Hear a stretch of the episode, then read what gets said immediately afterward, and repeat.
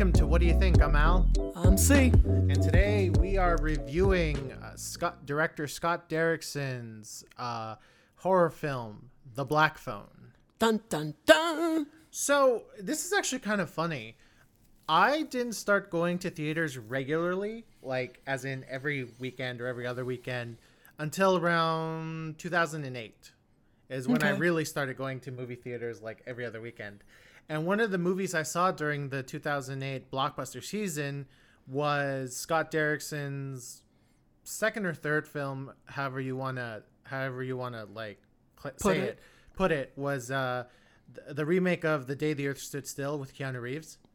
I forgot he did that. Yeah, no, and it was like so his his first film, quote unquote, was like a direct to video uh Hellraiser sequel. I think it was like Hellraiser Inferno. Uh, yeah, Hellraiser Inferno. And then his first like theatrically released film was The Exorcism of Emily Rose, which I, I never saw. Oh, it's Uh, very good. Now, but I did see the day the Earth Stood Still, not because of Scott Derrickson, but because I was like, oh, Keanu Reeves, uh, Crazy Aliens looks cool. And Have you seen the original? No, I haven't. Actually. Oh, the original is a lot of fun. It's no, I, I really need to fun. see that. I really do need to see that. Um, and anyway, I just remember like watching it and thinking to myself like, it's a, it's like, it's like it's not as crazy as Independence Day, Hmm. but it's trying to be serious. I like I I had very mixed feelings about it, and that was probably one of the first films where I was like, oh, I wouldn't really care to see anything else this director ever does. Well, color me surprised. Uh, he didn't release a film for another four years, and he released Sinister. We were in college. Yeah, we were in college. Now, I didn't see Sinister because of Scott Derrickson, the director, or because of Ethan Hawke, the lead, the, the main star. I saw Sinister because it was co-written by one C. Robert Cargill.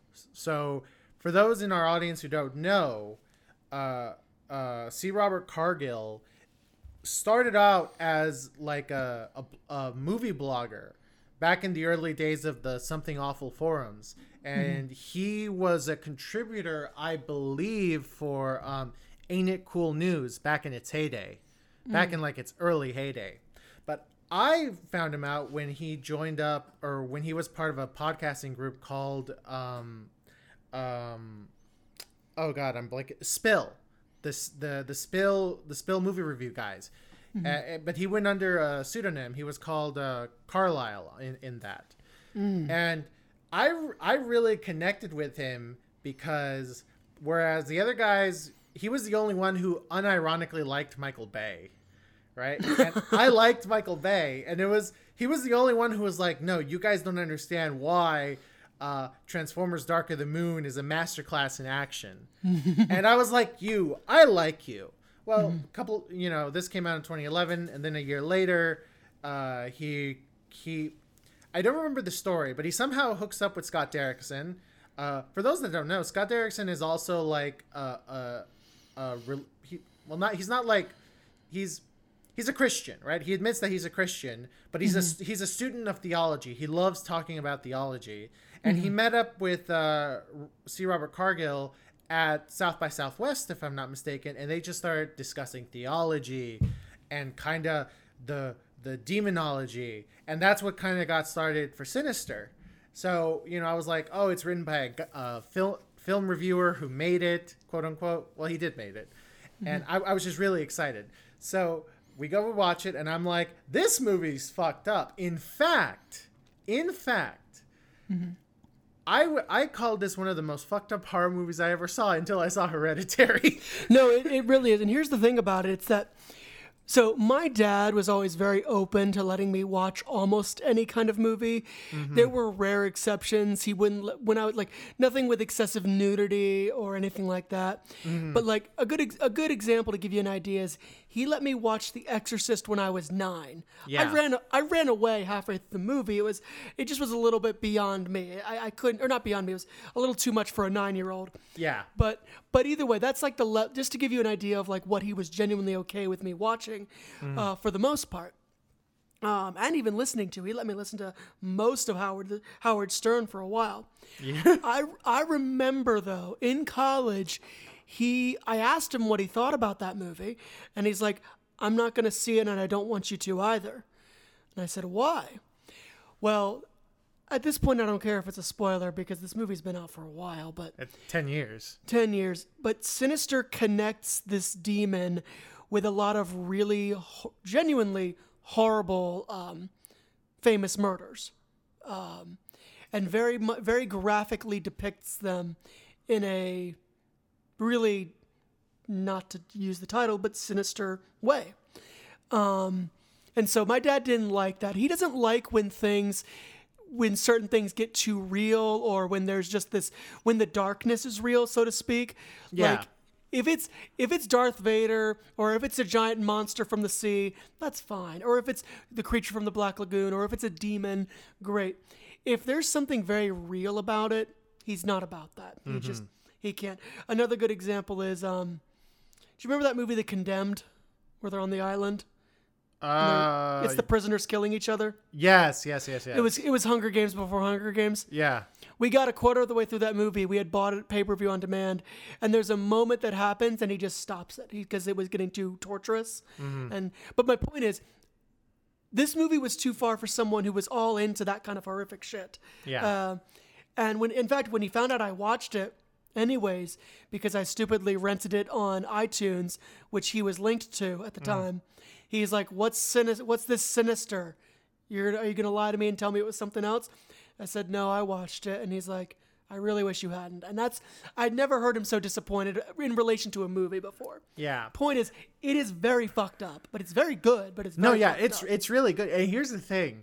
Uh, I remember walking out and going like, Vincent D'Onofrio only shows up in a in a webcam uh, video chat, but that doesn't ruin the movie. Um, no, the movie was very very good. Obviously, uh, Scott Derrickson and C. Robert Cargill went on to direct and co-write respectively uh, Doctor Strange, the first one Yeah. uh, to well to you know I would say great success. I mean that movie, you know, obviously it wasn't the blockbuster event that Civil War was, which came out a few months earlier, but it did very well, you know, and you know. I think we've spoken enough during our uh, our multiverse of madness review, kind of kind of our thoughts on the Benedict Cumberbatch take on Doctor Strange.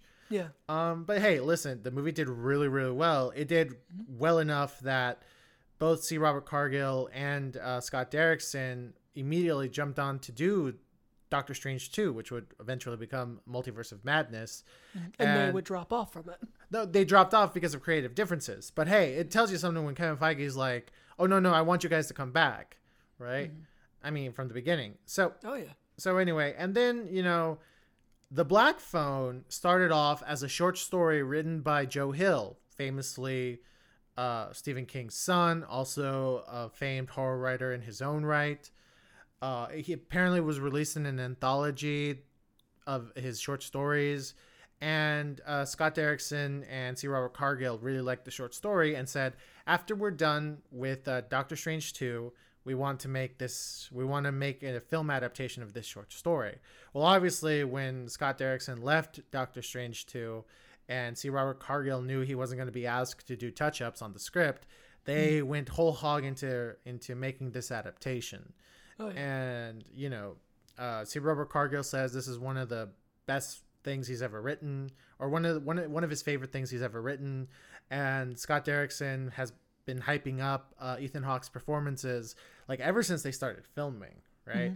And you know, Jason Blum is producing this, and it tells you something when because I believe this was distributed by Universal, if I'm not mistaken. Was, it Universal? really? I don't know. I didn't think it was Universal. But okay. Um, don't quote me on that, or don't don't like yeah, Quote don't quote me on no, that. No, don't quote you. Yeah. Yeah, but I, I think it was. But anyway, the original release date was going to be in February, and then they pushed it to the summer. Now, folks, when when a studio does that, that means they are very very confident in the film. Yeah. They're like, oh no, this is going to make money. We need to put this in the best time of the year for movies. Mm-hmm. Um, and anyway, so And it's done decently, for the record. Yeah, uh, we'll we'll get into kind of more in depth our, our thoughts on the film. I think uh, just just wanted to say that you know, again, Scott Derrickson has made one movie that didn't impress me. Uh, he's made another movie that I thought was adequate, and he's made a movie that for a good for a good six years I said that's one of the most fucked up horror movie things I've ever seen. So he's uh you know I, I haven't seen uh Exorcism of Emily Rose, but I've heard people say it's really good. It's really good, but it's not your typical horror movie in a ton of ways. So Mm-hmm. you can't. That's the only thing I would say is you can't go in expecting a typical horror movie. Yeah. Um, it's a good way to describe it is, it is. The Exorcist. Well, no, it's the Last Exorcism, but scarier, but meets uh meets Law and Order. That's the best way to describe it. And by all accounts, um, Deliver Us from Evil was a flop when it was released in 2014. Uh, did he did he do that? Yeah, he did Deliver Us from Evil. It's Ooh. why it's why he did wasn't working on the Sinister sequel, which I think came out around the same time, or maybe 2015. I think. Um, but again, I, I think you know, Sin- Sinister was his return to kind of small budget horror because The Day the Earth Stood Still was a flop. Uh, Famously, it was a big flop and kind of sidelines Keanu Reeves' career. It it definitely benched him for a hot minute. Yeah, you know, and it's crazy that he goes from like a, a small budgeted uh, horror film to a giant budget like The Day the Earth Stood Still with like a list cast, then a small budget, then he goes to like a mid budget horror, which was a giant flop. And You know what he did? You know what he did after uh, the Day the Earth Stood Still remake? Uh, Sinister. No, no, no. Keanu Reeves. Sorry. Oh, um, this was 2008, so he did. Uh, I, don't know. I can't think of it on The off Lake House. No, the Lake House came out in 2006. No, it didn't. Yes, it, came did. out- It came out in 2006. I happen to not really like, care about that movie? I not I not like the No. movie, but I Let's thought, go into that. Okay. no, but I you know I thought it was it was an interesting concept. Okay. Go I- on. Go I, on. I have a listen. One of my favorite short stories. Dig your own grave. One of my favorite short stories is a is a love story that takes place through weird time travel, and the Lake House is kind of an adaptation of an adaptation of an unauthorized remake of that. Okay. Um, so I have a soft spot for it. Um, I think the Alright. twist was really stupid. Uh, yes. Very stupid. I thought the twist was really stupid, but anyway, I, I, I have a soft spot for that. But uh, no, I think the movie he did after the the day the Earth stood still was let's see, so it was a I thought it was the Lake House. No, no, no. He did. He did. Da, da, da, da, da. Oh wow, he he did like a very, like kind of a forgotten like crime movie called Henry's Crime. Hmm. Yeah. So after the day the Earth stood still, he doesn't do anything for two years. He comes out with Henry's Crime, which I never. I remember seeing a trailer for it, but I never saw it. And Hmm. then he does. Oof. What? Well, he you know he did his Man of Tai Chi in 2013, which was I thought was pretty good. No, it was fun. It was fun. But the thing he worked on right after Henry's Crime was 47 Ronin. Listen, uh, that was worse than it was supposed to be. There, Right. we there's, and we're not going to go into it, but there's a whole story about how 47 Ronin, this the Keanu Reeves version was supposed to be like this incredible movie, but then they botched it Yeah. and made the made the director not do a bunch of stuff that he wanted to do. Yeah, like but it he- was supposed to be very good. He went back to commercials, if I'm not mistaken. no, yeah, it destroyed his career. Like, Yeah. Which Well- is a shame because I've heard that some of the things I've heard that was supposed to be in that version of 47 Ronin were really interesting. Yeah. Well, anyway, let's circle back to the Black Phone, Yeah, and how sorry, about how about we uh we watch the trailer? Let's do it. I'll be home in the morning. Where are you going? I'm staying over at Susie's tonight. What's new? The flyer. The papers call him the grabber. I wish you wouldn't call him that. You don't actually believe that story, do you? Because he can't hear you, and he doesn't really take kids that safe.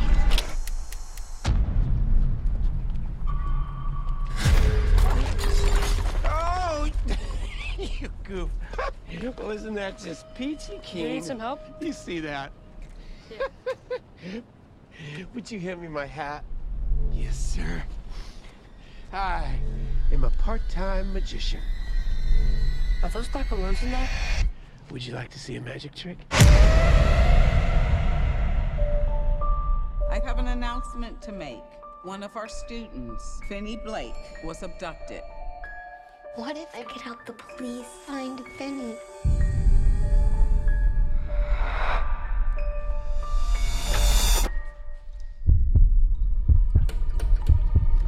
Doesn't work. Not since I was a kid. I'll scream. I'll scratch your face. This face? Daddy, I had a dream about it. What happened in your dream? He was taken. By a man with black balloons. Yes. We never released those details.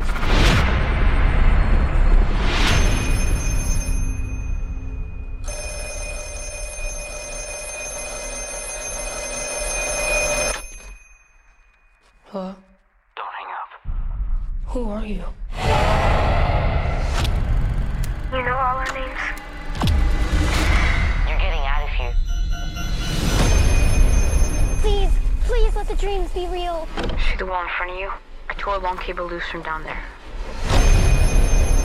There's a combination lock on the inside of the storm door. What's the combination? I carved it in the wall. The tree, the door, the gate. I'd never seen it before except in my dream. You don't have much time. You're gonna use a weapon. You raise the phone, step back, and swing. Look what you made me do. Please hurry. You remember what I told you? There's someday I should stand up for myself. Someday is today, Finn.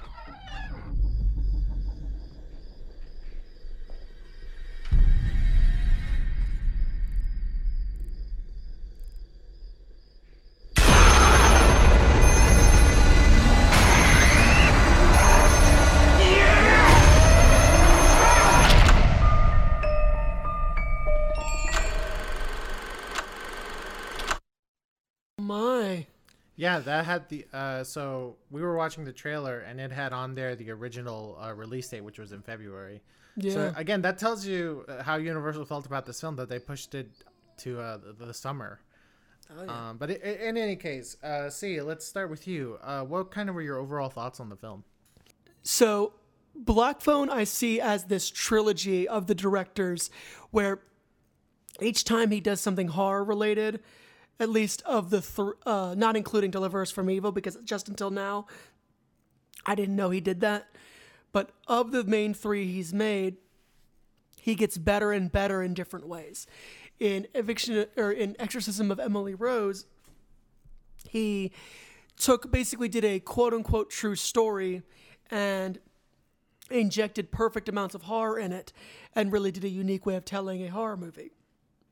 In Sinister, he proved to everybody that he could make something very, very, very, very scary and creepy. That would, that Al, as you said, would not leave our minds until Hereditary, which that's a solid amount of time. With Black Phone, he takes a really interesting idea, this concept of the previous victims helping the current uh, captive, and puts the right amount of supernatural elements to make you believe it. Uh, so that even though the villain himself isn't supernatural, you're you're terrified of him. Because I love when these mo- that there are more movies that are doing having supernatural elements, but the villain is very human. I really like that. That's the, there's a direction that's being pushed because people forget there were movies that admittedly weren't very good that did that. A good example would be just, oh, this person's psychic. It doesn't matter why. Um, and you just have to accept it. A lot of these older movies, though, were kind of bad at putting it in. Well, now, because this movie is just a, what we're finding is with horror movies, our levels of expectations are so different that we're okay with the bending of what's the word I'm looking for? Bending of The tropes, the rules. the trope, yeah, bending of the rules, yes. So I like that this movie bent the rules, but just enough. Just enough. And what sold these bending of the rules, honestly, was the acting and the um, original concept.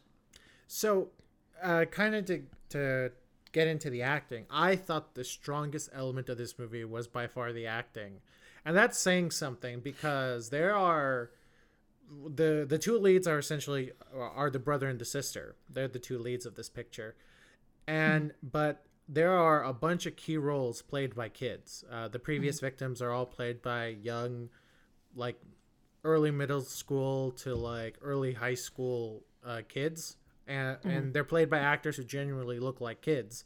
and- Yeah. and, are kids. That's another thing that's changing too. Is we're no longer getting like high schoolers with five o'clock shadow and uh, uh, cheerleaders in menopause. That's not the right word, but basically. yeah. Sorry, that's not the right way to put it. What I am saying though is we're like getting, admittedly, more age reason. I don't even want to say age appropriate, age reasonable actors. Yeah, yeah, like for like you're you're you're getting actual like kids and tweens and teens to be the, Yeah. the to play the characters. They realize, oh, let's only go two years above what they actually the Yeah, character is, yeah. rather than seven or Yeah, eight. um, and obviously, uh, I also want to get into. I thought Ethan Hawke did a really, really good job as the villain, as the heavy.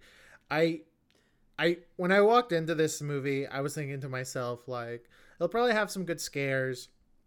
You know, like I'll be honest. When I saw the trailer for this movie, which we saw many times as we were watching movies, I was never like buying into the hype of it, you know, and my expectations were going in is that there's going to be some decent scares. Uh, the story is going to be pretty, you know, pretty average, and the acting's going to be adequate. And I walked out thinking, well, the the plot was average. The acting was actually quite superb, like quite quite good, like to the point that every okay so again th- there's like five six seven there's seven key roles played by kids who all look and probably are under the age of 18 maybe even 17 mm-hmm. and every kid at least gets one or one moment where their acting skills shine and it's amazing You- even you- like the and I'll just say this as a, it's not even a spoiler. The like the my the very small bully roles, like even the side characters, they all get one moment. Yeah, there was um so uh and not to get too deep into spoilers, but the uh the film will show you the the sort of backstory of the of, the victims, right? And through that that gives the that gives the actor a lot of time to or gives the actor a moment to really really perform a very humanistic a very like at, at times scary and very real like lost soul. They all they, they essentially play lost souls right mm-hmm. And you know there are things about being a lost soul or someone who hasn't found peace that that that kind of add to the dread of it you know? A big thing is that the longer they they stay dead they start forgetting things about their about their past you know? They forget their names they forget what they did they, they forget they forget who they were right? Yeah. and every again every victim has a moment whether it's like a, a way they monologue or or kind of how kind of how they present themselves if they come off as a ghost because they sometimes appear as a ghost. Uh it, it they get a really really strong moment and that's really rare you know? That's really rare when you can say like no no no no no. These these minor roles had had a big moment. You you very rarely see that in in movies especially because this movie's not that long. I think it's maybe like it's probably under 120 minutes. Let me see. Mm-hmm. This movie is oh ac- yeah it's it's a hun- it's an hour and 43 minutes. So Oh, wow. so basically 50 or so basically 103 minutes. Okay so 103 minutes. But you still get like good good like acting real moments and beats from the five victims. It's like wow that's that's a lot. So they they did a lot with what i would consider little um something you brought up when you kept saying these horror stories involving children i know he probably would hate hearing this But again, as this was adapted from a short story written by Joe Hill, Mm-hmm. like I, I gotta say, there are some very Stephen King elements to this. Which Yeah, he would probably he would probably hate, hate that. I say that because it's like, oh great, my work's being compared to my dad again. Yeah. But like, it, it's true. This When your father's Stephen King, um, and, and you know it's not fair, but when your father's Stephen King, it's very hard. Yeah, and again, the, the, there was as I was watching this, I'm like, this is like a grittier stand and deliver in a weird way. Or this is a this is a less cosmic horror it. Yeah, that's more what I'm getting. Yeah. It's a less cosmic horror. It, it's And, we're not saying that in terms of plot, but in terms of kind of character work and you Tone, know and- and- and, tone. tone and like the, the the age of the character, which is all like around middle school and maybe high school freshman age. Yeah. Um, you know, and the- also for the record, and we'll get into this further. Of all the actors, uh, Ethan Hawke and then the little sister were the two best. For me. yes, yes. Um, uh, Gwen was the name of the character. The actress is Madeleine McGraw. So, she's gonna do more stuff very soon. So, funny bit of trivia. I was looking into the trivia of this movie. Apparently, Scott Derrickson was willing to postpone production on this movie until Madeleine McGraw was available to to be able to work it into her schedule. wow. Like he loved her audition so much, he's like, "Wait, you can't do it because of scheduling issues. We're not going to shoot until you're available." Fuck Wow. that. We so that tells you how much he believed in her, and it really does show on screen. Oh, there, there is a moment in the film, one of the most horrifying moments of the film, that has absolutely nothing to do with Ethan Hawke or the ghosts that involves Madeleine. Mm-hmm. It, oh, it was. that Like, was horrible. It was it was horrible. It was intense, and it felt way too real. I would say that moment reached that level of just uncomfortableness and like just like me gritting my teeth that I got like when you saw the tapes in Sinister. And not because it's something that you're like, oh, this is really scary. No, it's because you're like, that is horrible. and you that- know it happened. and you and you know it A happened lot. you know you know that was that was unex because here's the thing the reasons why this thing happens you're like i mean i don't agree that you did it but the line of reasoning you know isn't like un- it isn't Here's the thing. He's no, it's not that. It's that.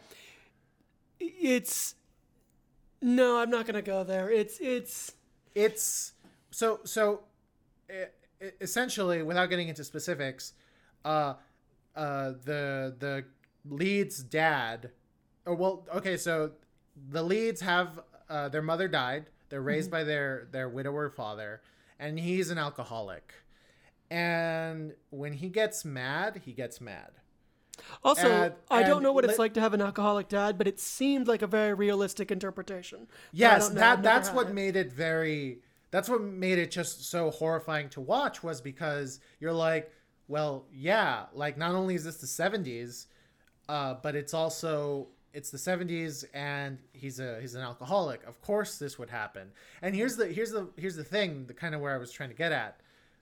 The reason he put he puts his rage on her is because he sees her as going on into the path that led his wife to to uh to, to her death and he's like in a very twisted way he's like i need to correct you from not doing that Yeah. uh, so the line of thinking you're like i mean you can sympathize in the sense of like well yeah he doesn't want his daughter to end up dead like his wife But you don't the know other that in the moment. You but don't but know that. but in the but when you're seeing it you're like no that's fucked up and the actress madeleine mcgraw Oh, she Jesus. her her tears her primal screams and then mix that with uh, the lead Mason Thames who plays Finney and just seeing his tears and his screams you're like nope this is way too much it it's going to be one of those things where the people who see it are going to be like that was one of the most horrifying things i had to watch in a movie theater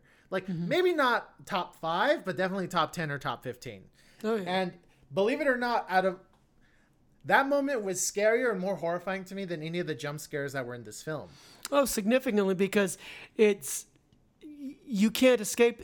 And, you know what? It's a pre- it's it's a preview of the inability of escape. Yes, exactly, exactly. Now, um, now, and again, I think that's going to be a moment when when people who are watching this, the people who decide who gets to be in movies and who doesn't, they're going to be like, that actress is is lining herself up for a very very big career. Um, honestly, now. That's not to say that Mason Thames as Finney doesn't do an amazing job as the lead. Uh, he basically plays your standard 70s, 80s kid protagonist, Stephen King kid protagonist. You know, he's he sees himself as a coward. He sees himself as a wimp. He gets bullied, and this whole trauma is also helps him build up his his strength, his inner strength.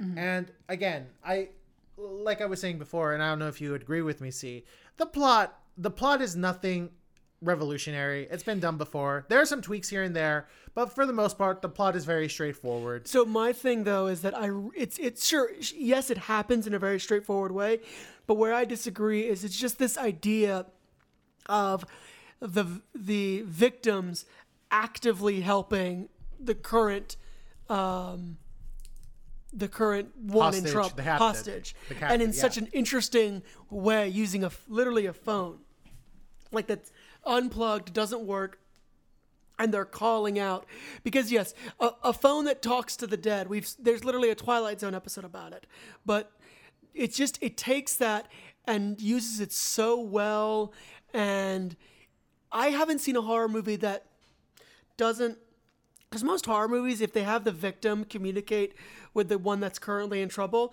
it's through a dream or it's through like a quick flash or like he see the character sees that person for a second and that's it no this was a main plot point of the movie Yeah, and I would say those films, what they do is that, and the fact that I didn't go like, "Oh, this is stupid," is incredible. Well, I would also say that those films use that device uh for plot to further the plot, whereas this film uses it primarily to develop character. Um, That's very true. it's not he, when uh, when Finney talks to the ghosts of the previous victims through the phone. It's yes, he, he's learning. He's learning like how to escape, how to further the plot, how to reach you know the climax of the third act. All that does happen, but the primary thing is that these ghosts are helping him become resourceful. They're helping him become brave. They're helping him ultimately become someone who can fight uh, the grabber, played by Ethan Hawke. And again, what the moment I was like, this movie, where this movie separates itself from the rest of the pack, is that uh, Finney, you know, right at the climax, he's given up hope. All the advice the ghosts have given him, like, you know, because basically every ghost gives him their bit of advice, like, oh, I was trying to do this and you should do this. And then another ghost would be like, oh, I did this and you should continue what my plan was for this, right? So they all give him their plan, and each plan in one way or in another doesn't work out.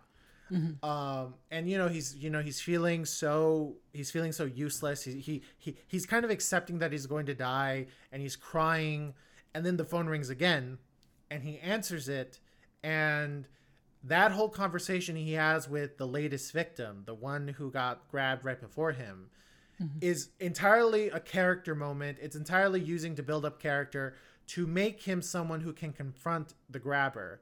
And I that to me that's when I was like, wow, this movie is is kind of separating itself from the pack because this is really really well done character work. This is really th- this is stuff that you know he should be proud to put on his reel. That Scott S Derrickson and C. Robert Cargill should be proud that they helped write this. It's it's it's very well done. Now, uh, the selling point of this movie, while kid ghost talking over a phone is the main part of the movie. The selling part of the movie is Ethan Hawke. Yes, he's the lead. He's the uh, he's he's the top actor. Now. The movie does something, and this isn't a spoiler, but the movie does something very interesting with uh, Ethan Hawke's character. A lot of times, movies like this, they'll either spend too much time on the on the villain's backstory throughout the entire movie, just so you can kind of understand where they're coming from, or they'll just tack on the backstory right after the climax to be like, oh, this was their name. This is why they are crazy. This is how they got away with it for so long. We, we've seen that many, many times. What this movie decides to do is like, that stuff's not important. It really isn't. This movie. But they, but we accept that, and I'll get into it later. There's a reason why we accept them not doing I- that. because this movie is about uh, Finney and Gwen. Th- This is their coming of age story. So Sure. It's about it's the movie's about Finney becoming Finney becoming brave and Gwen becoming confident in her in who she is. Mm-hmm. And you don't really need to know why the grabber is how he is uh because that that really has no bearing on the character development of Finney and Gwen.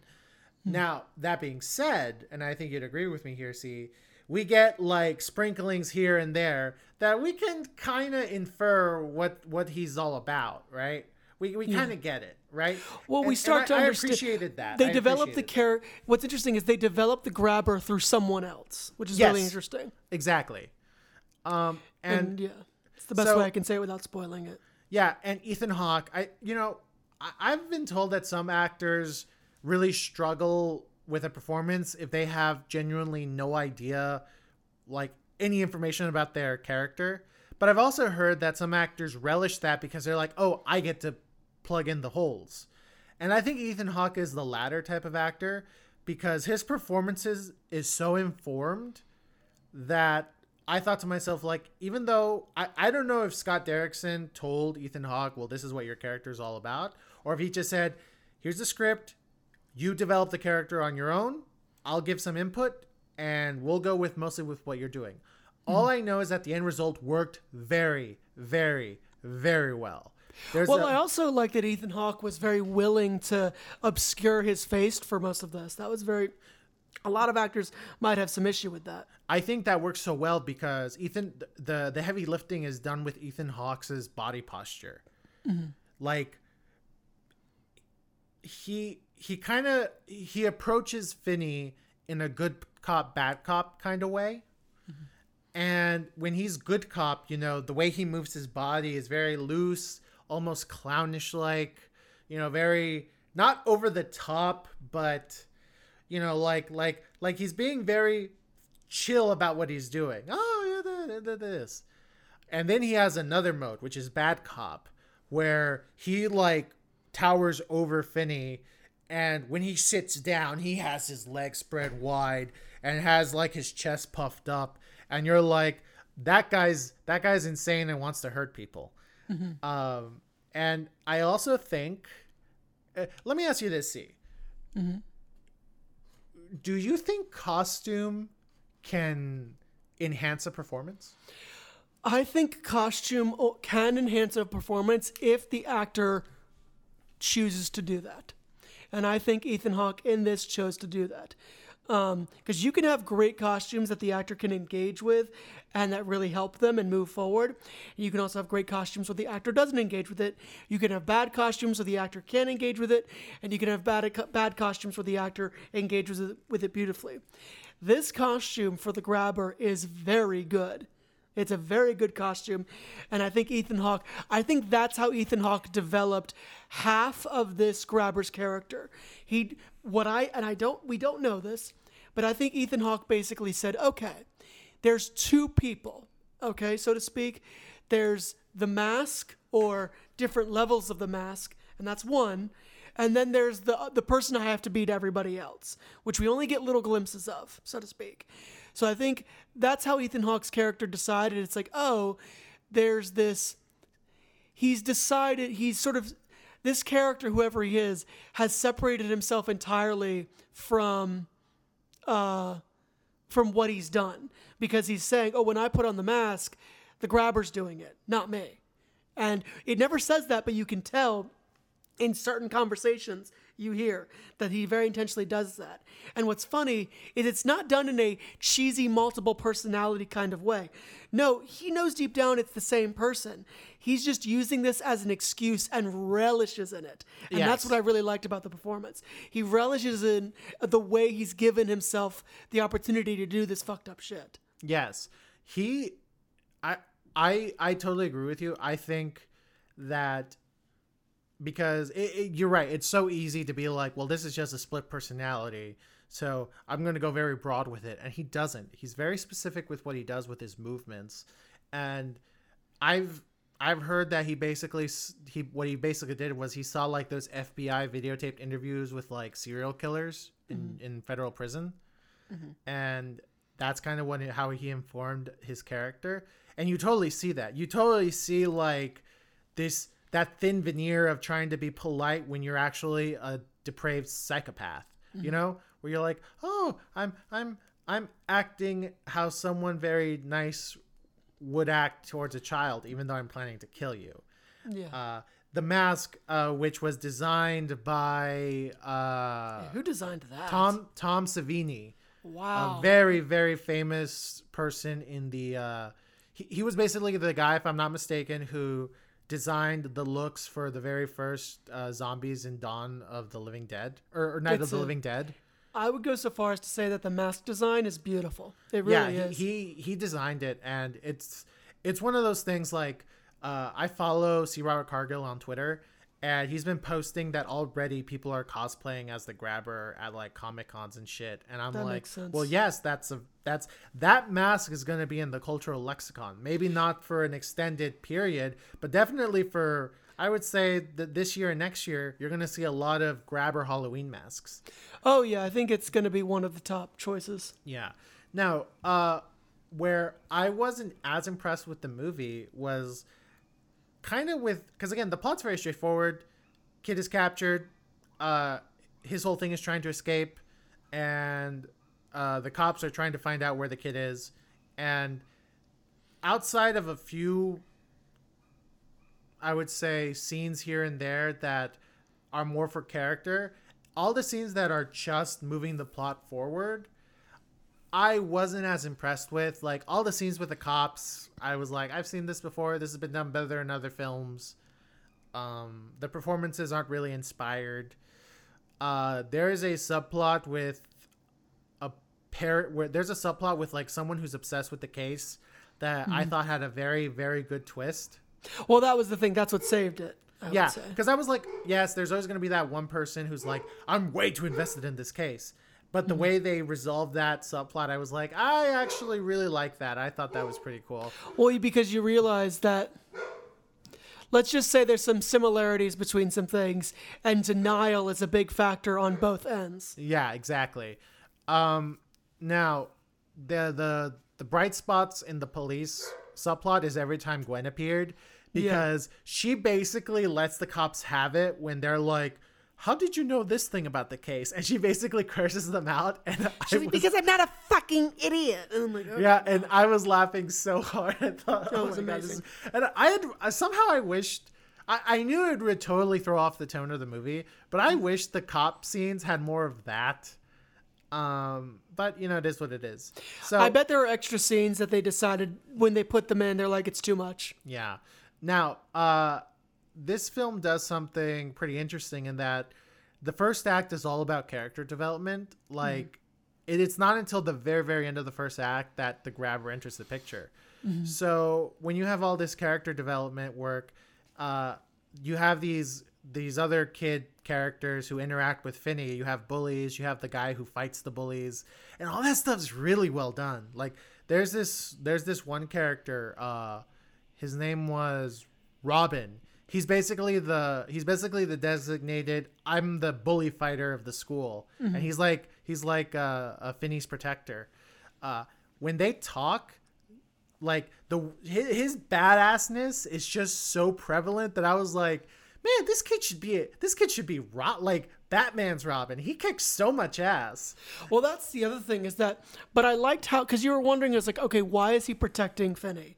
And they explain, and that's what I liked about this movie is they managed to take what normally would be whole scenes and just did a few lines, and Yeah. we understood, and that was Yeah. really impressive. mm-hmm Um, so yeah, like pretty much my only criticisms are kind of towards the plot and how it unfolds. Obviously, this is an adaptation of a short story. And you know, there's only so many liberties you can take with the plot before it's like, well, this isn't an adaptation at all. This is just something else totally different. Um, that being said, I think I think Scott Derrickson should be very proud of this film because in terms of character, this is his strongest film yet. Oh yeah. Uh, you know, it's like these are like again, you have you have like the leads, the bad guy, and then five key roles, and uh, five out of those eight, or, or no, let me, seven out of those eight roles are played by kids, like actual kids, and they're all fully developed characters. That, and again, this movie isn't like three hours long; it's like 103 minutes long, and I felt, I felt we had adequate information on the victims. They each had a moment to shine. Uh, Finney Mason Thames performs Finney out of the park. Ethan Hawke is so scary and he's doing such great what I love is that Ethan Hawke is like this is now my this is kind of like the the last leg of my career and I'm going to be doing a lot of character work and he's just relishing in it. I Well, 'cause I, think a lot of actors realize that's the most fun. yeah, that's the most fun. The the weight of being a leading man is no longer on his shoulders. And I would not be surprised if sooner rather than later Ethan Hawke is going to be nominated for an Oscar. Um, Has he I- never been? Uh, I, thought think he he was. was. nominated for one of the before movies, but for like writing because he helped write it. Or was he? Wait, no, no, no. Uh, he was Boyhood for the dad. He was Was he- nominated. Was he also nominated for Training Day? Mm, don't quote me on that. I don't know. Okay, let me check. Nominated. He was nominated for four Oscars. Okay, wow. Uh, yes, he was nominated for Boyhood. He was nominated for Writing Before Midnight. He was nominated for Writing Before Sunset, and he was nominated for Training Day. So yes, he was nominated for all the films we just listed. Okay, well, Um, so two for act, two for supporting actor, and, two, for, writing. Wow. Yeah, I totally see him sooner rather than later winning an Oscar.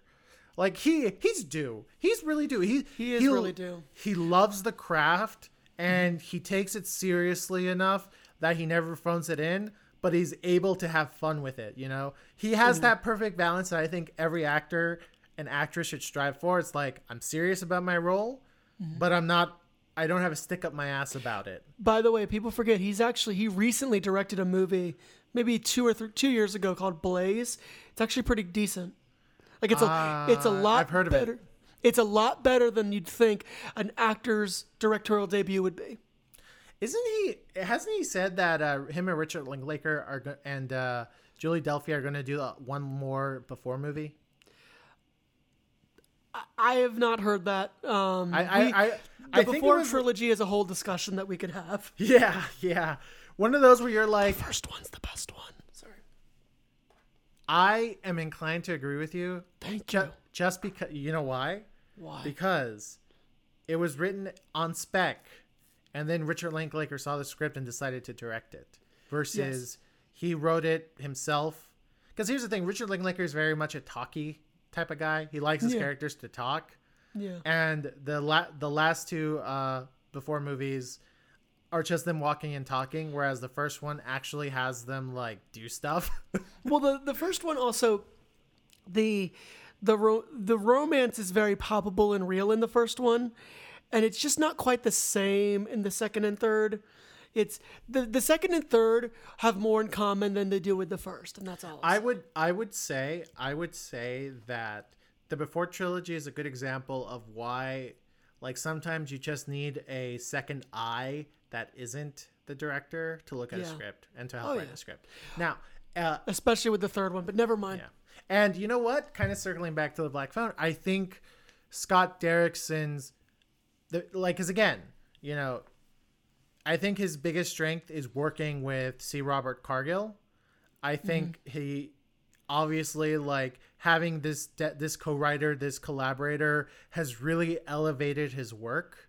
Mm-hmm. Um, and again, I, I'm so happy for this guy. Again, I discovered him when he was a podcaster, one of the relatively early podcasters in the movie reviewing game. Mm-hmm. Like, he's kind of inspired me in how I talk about movies. And you know, he's a he's a successful novelist now. Uh, he uh, he he says that writing novels is his true passion, but he does still write scripts. And like you, if you follow him on Twitter, he gives you really good practical advice on the world of like script writing, like really really practical advice, like like this this is the type of way you should write your log line because this is what captures the eyes of script readers in Hollywood, et cetera, et cetera. I would say he's the screenwriting version of Pony Smasher, aka uh, David Sandberg, the director of the Shazam movies and uh, Annabelle Creation. Where, where, because if you watch his videos, he's he talks about directing in such a practical way. His he had a YouTube series of like nobody really explains what directors actually do. So I'm going to explain it, and I'm going to explain how me as a director collaborate with the DP, collaborate with the sound people, collaborate with the costume people in making a film. Um, I thought it was really, really eye opening, and I'm like, wow, that just makes directing not a not an enigma for so many people. And I feel like C. Robert Cargill does that with uh, screenwriting on his Twitter account. Um, and yeah, shout out to the Spill Crew. They were they were the first podcast I ever listened to. Oh wow. Well, C, do you have any any final thoughts on the Black Phone? My final thought is that I'm really happy this movie got bumped up to the summer instead of dropped off in February because I've always had this theory that you know everyone likes to say oh between January, February, March and parts of April you really that's the era of really bad movies. But I have always That's said that's kind of been changing though. See, sorry to interrupt, but that's kind of been changing. That's what I'm getting to. That has been changing, most notably because you'll find in that time period, and in the last five years, you can look it up, there has been one solid or very good horror movie that comes out during that time. Every time. And Black Phone was almost that, where it's like, oh, wow, that's much better than it deserved to be at. So I think at least there's some awakening of, oh, yeah, let's not have this here, let's move it up. Mm-hmm. But mm. What I'd say also is that so I saw this movie I would say the day after I moved. I recent I recently moved, as you know, uh, to a new house. You Uh, moved? oh my god, I was totally not aware of this. Al. oh, I'm sorry. You moved too. Do we want to discuss why? No, no, no, no, no. We don't need to discuss my criminal history. Because we're gay lovers. Yes, I know. We broke up. yes. so you watched the so you went to see this after you moved. So literally, we're so fr- you know, literally, I'm moving Friday, which you remember that day, right? That was fucking just that was a whole fun time. Uh, we moved out of the house, and I'm with uh, one of our one of my room one of my roommates and one of our your former roommates. And I'm like, we need to do something. We're not even fully unpacked yet, but it's like we need to do something. And I realized, you know what? Let's see the black phone. And it was just such the perfect reward for the hell that my move was that I think that's why I look at it in such a fond light um, in that regard. So that's what it, you know what that is. That's what this is. This movie's rewarding because you have expectations, and no matter what, this movie will exceed your expectations, and that's rewarding. Mm, so you would give this a rating of Oh, my rating. Sorry, my rating. I'd say this is it's a movie, but it's a rewarding movie. Okay. Very, very nice. So interesting. I saw this because I had a couple hours to kill. And- well, no, no, seriously, I had a couple hours to kill. And I uh, did tell you that it was it was good. I no, you you did tell me it was good. I had a couple hours to kill. I was like, well, let's see. C told me to definitely check out the Black Phone, and literally the the showtime next to the AMC I was near at was like in five minutes, and I'm like, this must be Providence. I need to go watch it. And it definitely was Providence because eventually, right as the movie ended, I got a call saying, "Hey, I need you to come here for this thing," and I'm like, "Wow." this movie perfectly covered uh, two hours i would have just been twiddling my thumbs. Uh, so yeah um, i went in thinking okay it's probably going to be your standard blumhouse fare where it's like there's going to be a couple jump scares but nothing's going to blow you out of very rarely do you get a blumhouse movie that just blows your mind. I think or at least for me you know very rarely does that happen when it does No, they, they they coast off of the ones that do. That's how they function. Yeah, yeah they just make them, and then the ones that blow your mind keep you keep, keep you watching the shit ones. Ex- exactly, exactly. Um, and I I sat down. I'm like, okay, we'll see what happens. And as the entire first act plays, I'm thinking to myself like, this is really, really good character work. This is the strongest character work Scott Erickson, Erickson, Scott Derrickson has ever done. These are he's he's developing his characters. He's showing their their trials and tribulations. Uh, he's he's kind of showing how they interact with the people around them. I was like, this is really good character stuff. I'm digging it. And then you know when the grabber appears and the plot gets rolling, I kept thinking to myself, well, the whole plot like we need to find him, you know, he needs to get out. I've seen that done a million times before. But fuck me. Ethan Hawke is really, really good in this. And the kids, Gwen and Finney, are really, really good at this. And then I was like, and then like at the tail end, I'm like, all the ghosts were really good. All the dead kids were really good in this. That's this. such a weird sentence. All the dead kids were really good. Yes. When they talk about how they don't remember their names or how they only remember like one thing about their previous lives and how it's fading away. That I- reminds me. I sorry. I loved when they would have old the, the old film footage showing their childhood. That was such a good creative Oh my choice. God. I don't know if that happened in the script or if that happened during shooting or if that happened during production or during the post production sequence, but that was such a good choice. Those montages literally is the definition of the of uh the Sergei Eisenstein theory of like you put images together in a certain way, you're going to get very specific reactions. And when you see the the images, the montages of the victims of that their gay childhood, communist knew what he was doing. yeah, yeah, he did. When when you see this, That's not me being my- mean, by the way. He really was a gay communist. Let's be clear. That Go bit on. of film history for you folks. Sergei Yeah. Eisenstein was a gay communist. Yeah. Um, but anyway, uh, Not hateful if it's true. But but but when you see these montages, it really tug tugs at your heartstrings. You're like, oh my gosh, this is really horrible. Yeah, it is. oh, but again, so well done, so so well done. You know, You know what it does, and I'm so sorry. Having those f- those footage of the children, and not everyone's gonna get this reference, but I know you will. It Dear Zachary's a horror movie, and it was so fucked. yeah, You know what I mean? Yeah. It brings the personal Yeah. into it, and you just get that. And again, by the way, Dear Zachary is a documentary. I won't say anything else, but go see it. Point is, it Dear Zachary is a horror movie, and you're like, "Fuck you!" You just get so upset. It's, yeah, it's really upset. It- It's really upsetting.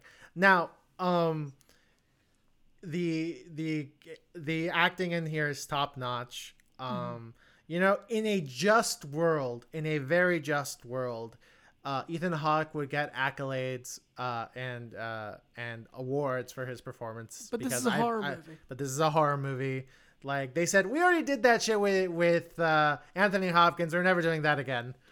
That's literally what they must have decided. They're like, "Yeah, we did it with Anthony Hopkins because he's classically trained. We're never doing that again." Yeah. Um the, and again the, the these seven kids they played their roles to perfection. I I really hope that especially the ones who played the the victims and their ghosts, I really hope they start getting bigger and better things because there's potential there. For all the directors, casting directors and producers who've seen this and are looking for child actors, you literally have like like seven kids to choose from for like your project because this shows me they are very very strong actors and listen directing kids is very hard It is. It is. scott derrickson should pat himself on the back because this this in terms of acting this is his strongest directing work he's ever done Yeah. um so as for my rating again the plot was not some the plot kind of left a lot to be desired I, I didn't hate it i just wasn't in love with it um th- the reason to go see this movie is for the performances is for the character work um is for the And there's some good scares. Let's be. nice. there's some good scares. No, that's true, and we haven't really talked about it because a lot of the scares are kind of spoilery, or if we talk about them, we're going to ruin the scare. Uh, that being said, for my money, the biggest thing that kind of terrified me wasn't necessarily a scare; it was when the alcoholic dad got mad. Yeah. That that to me was one of the most horrifying things I've ever seen. Um, it's it's up there with the stuff I've seen from Ari Aster. Oh, and, and it, Jesus, just because of the fucked upness of it all. And I would say this this is this this is an acting showcase movie for me. Mm-hmm. Um, you're you, you go in because you just want to see damn good performances And you, get them.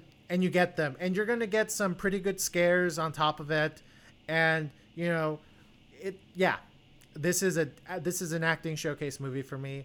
It's definitely going to be one of those films where if i if we ever do something like a top 10 performance lists ethan hawke's the grabber is going to be on there because he does so much without having to monologue about what he is what's he about and why he is the way he is.